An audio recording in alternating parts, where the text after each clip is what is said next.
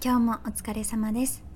私は現在タイのバンコクで生活をしているユミです。この音声配信では日々の生活の中で私が思ったことやタイの暮らしの中での出来事など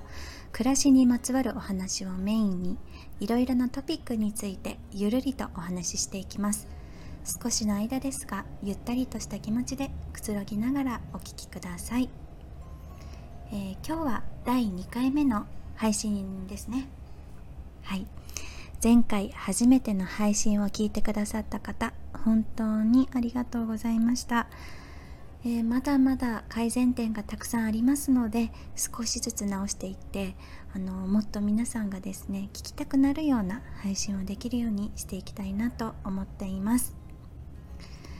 では早速今日のテーマなんですけれどもこちらです。タイと沖縄が似ていると感じているのは私だけ？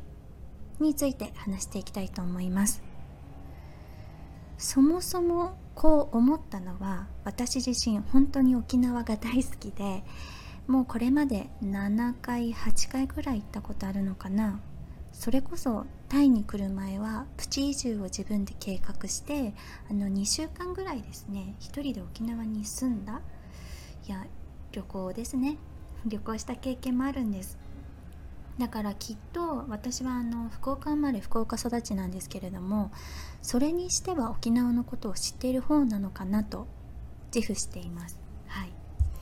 でいつか移住することもあの夢として持ってるのでタイにはいるんですけれども今でもコツコツと少しずつですけどね沖縄の方言を勉強したり何よりもあの私の大好きな今は推していますよね。HY さんがもう私の推しなので日々の生活の中で沖縄っていうワードは私の頭の中からですね離れないんですよ。でタイで過ごしていてもあれ？これ沖縄と一緒じゃない？ってこれまで何回か思ってきたんですね。でもきっとこれって沖縄のあ沖縄が好きな私だから、まあ、何かしらいつも沖縄に引っ張られていると思うし、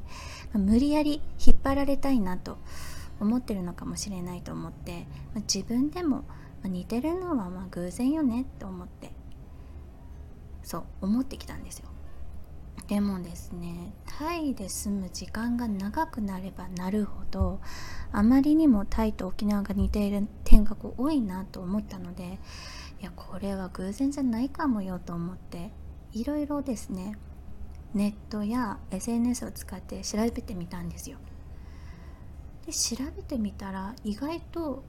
こうタイと沖縄が似てるっていうようなワードをね投稿している方もちらほらいらっしゃったのであタイと沖縄似てると思ってるの私だけじゃないんだな。あこのことについてちょっと今回話してみようと思って。はい。このテーマを持ってきました。で皆さんねこうタイと沖縄が似てると思うって誰かに聞かれたら何て答えますか？タイに行ったことがある人はまあそうじゃない人でもまあ同じね常夏な国や地域だし海があるしタイは微笑みの国で沖縄はのんびりとした時間が流れるって言うしまあ似てるんじゃないって多くの人は答えるかもしれません。確かにその通りだと思います。まずはあの気候が似ているからこそその沖縄とタイでは咲く花とかあと食べられている食材は似ている部分もあるんですよ。例えばですねハイビスカスプルメリアブーケンビリアそれからパッションフルーツマンゴーゴーヤニヘチマはタイでもよく、まあ、咲いてたり食べられているんですよ。でパッと思いついただけでも本当にこれだけあって。でまあこれはタイと沖縄の気候が似ているから食材やこう咲く花が似ているっていうのは自然なことなのかなと思っています。でもねこれだけではないんですよ。気候とか食材花を除いて私がタイと沖縄ここが似てると思ったとこが5つほどあるのでそれを今回は紹介していきます。まずパッと5つ紹介していきますね。1つ目言葉の雰囲気。2つ目シーサー。3つ目薬草。4つ目アロハシャツ。5つ目がタコス屋さんです。でこの5つをですね全部話すととても長くなるし情報が多すぎるので、え前半と後半2回の配信に分けて話したいと思います、えー、今回の配信ではですね、まあ、ちょっとあのオープニングも 長くなったので2つだけ話していきます。1つ目の言葉の雰囲気2つ目のシーサーについてお話しますね。はい。ではまず1つ目の言葉の雰囲気というのは具体的にその言葉が持つ、まあ、雰囲気とイントネーションが似ているなと思っています。まずはイメージしやすいように沖縄の方言から話すと穏やかでゆっくりで、まあ、優しいイメージがありますよね。でタイもそうなんですよ。でなんでそんなこう似たようなイメージになるのかなと考えた時に思ったのがですね沖縄の方言とタイ語にこう共通しているのは伸ばす言葉が多いということなんですよ。例えばあの分かりやすいように大げ、えーと、沖縄の方言から話すと「えー、ハイサーイ」「アワティーハーティー」「サータンダギー」シークワーサー、カチャーシー、あとはあれですね、ナンクルナイサーこう語尾を伸ばす感じ。でも本当に横棒とか、まああれですね、伸ばす言葉が多いですよね。で、タイ語もこれからあのいくつか言ってみますね。では、まずは、サワディカー、マナオ、ショップ、あとฮกมกเย็นไม้ดีออกกำลังกายスカパプティです、まあ、いかにその言葉の雰囲気が似ているかっていうのを強調させるためにもあえてあの沖縄の方言もタイ語も意味は言わなかったんですけどどうですか皆さん聞いてみてなんか雰囲気似てません でねあのちなみに太鼓は最後の語尾をこう上げて発音する、うん、言葉が多いんですよ。特にあの英語表記でされているものですね。でもこれも最後は必ずあの語尾を伸ばすんですよ。聞いててくださいね。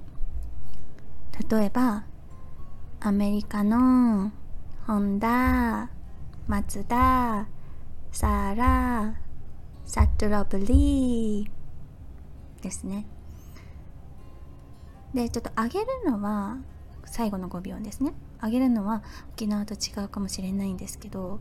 まあ、このあの伸ばす言葉が多いのと独特なイントネーションがやっぱり沖縄とタイでは似ているなと感じます。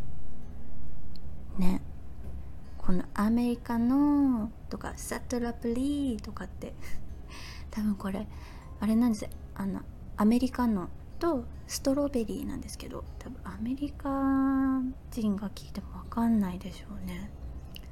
アメリカのストロベリー。うん。や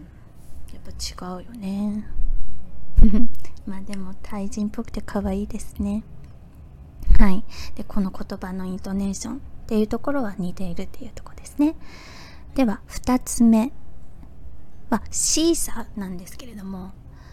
シーサーは私あのタイでもちらほら見かけるなというところでここが沖縄と似ているなと思っています。でシーサーとはあれ獅子舞の獅子のことで沖縄の表現で表したものがシーサーなんですね。でそもそも獅子っ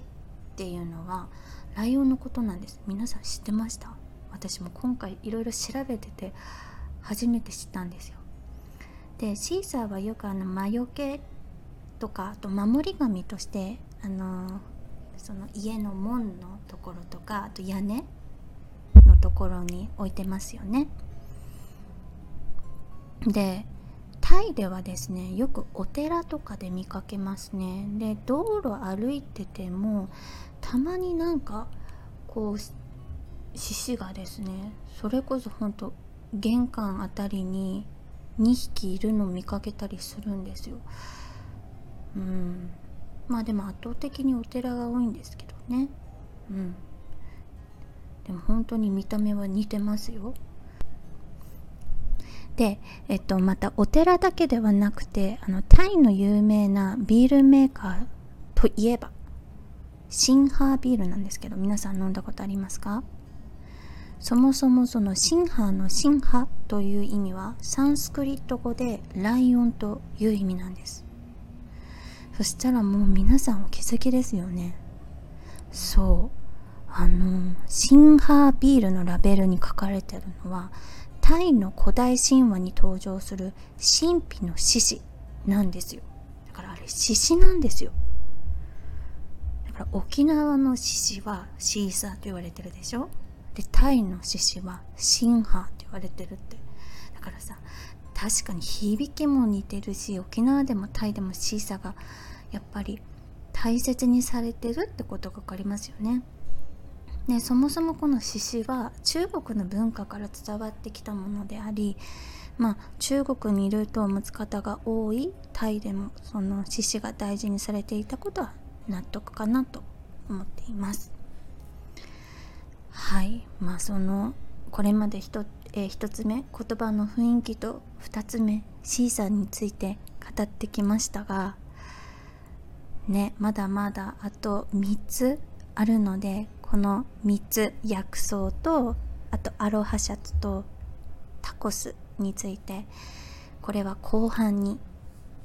話したいと思います。また皆さん楽しみに聞いてみてください。では本日も最後まで聞いてくださりありがとうございました。この後のあなたの時間があなたにとっていい時間になりますように願いを込めて Big hug from Thailand! Bye!